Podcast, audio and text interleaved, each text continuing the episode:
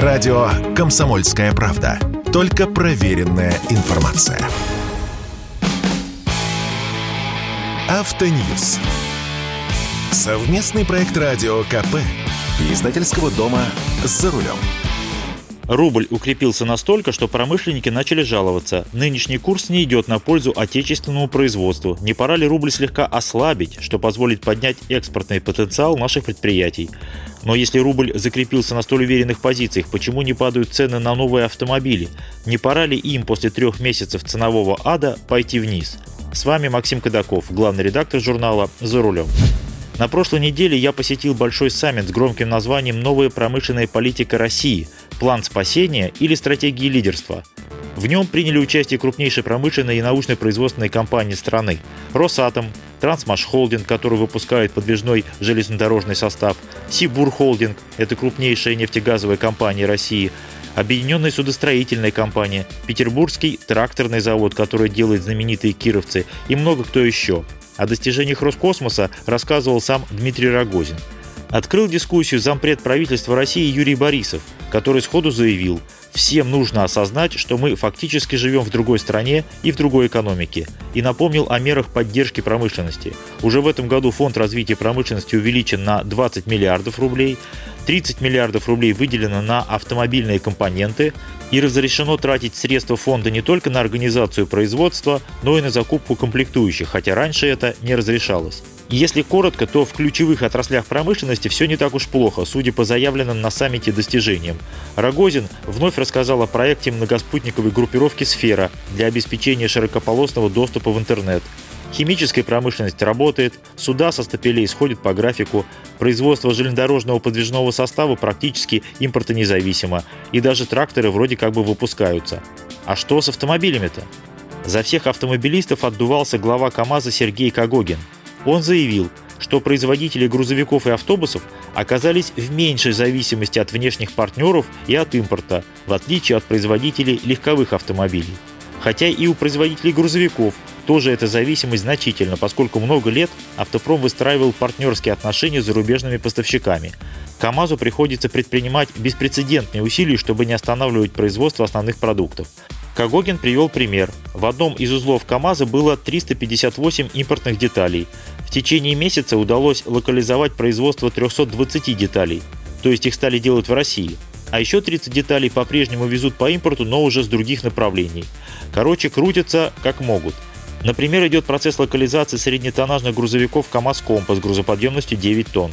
По сути, это китайский джак, но с нашими эмблемами.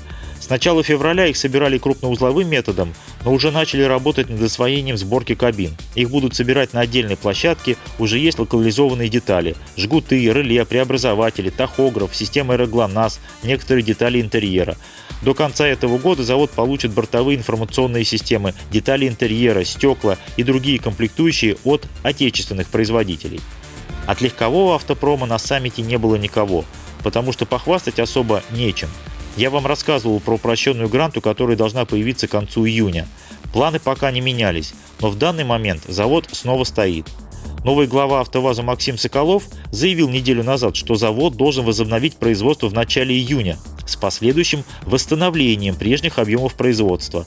Однако волжский автогигант в очередной раз продлил режим простоя, снова на неделю. Причина все та же – дефицит комплектующих для производства машин.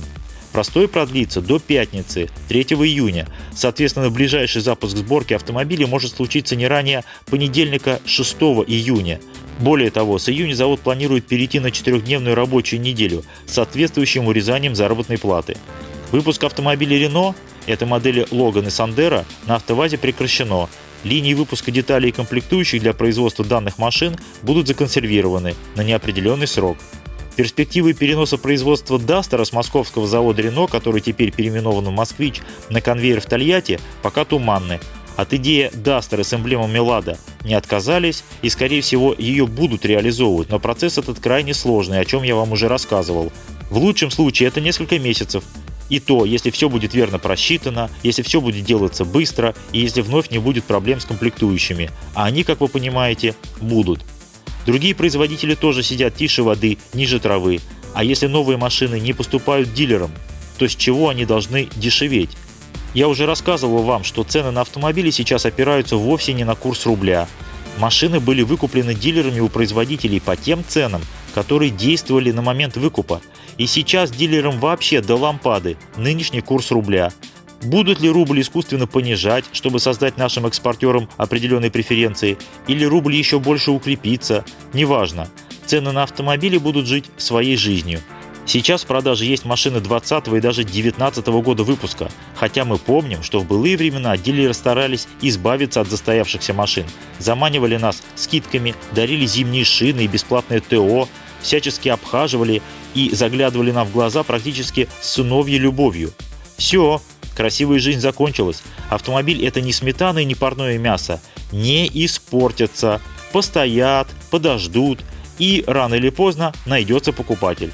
Сейчас на товарных площадках дилеров имеется достаточный запас кроссоверов BMW, Mercedes, Audi, Porsche, Volvo, Jaguar, Land Rover. По адским ценам, конечно.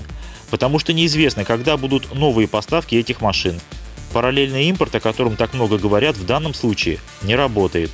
Если дилеры установят человеческие цены, они распродадут все свои автомобили за полтора часа и будут сосать лапу. Конечно, некая игра на понижение идет – Дилеры точечно снижают цены, пытаясь найти баланс между их предложением и реальным потребительским спросом, подтвержденным готовностью конкретного покупателя купить автомобиль здесь и сейчас. Но что нам с того, что какой-нибудь Mercedes вчера стоил 10 миллионов, а сегодня его предлагают за 9,5? Когда народные машины подешевеют?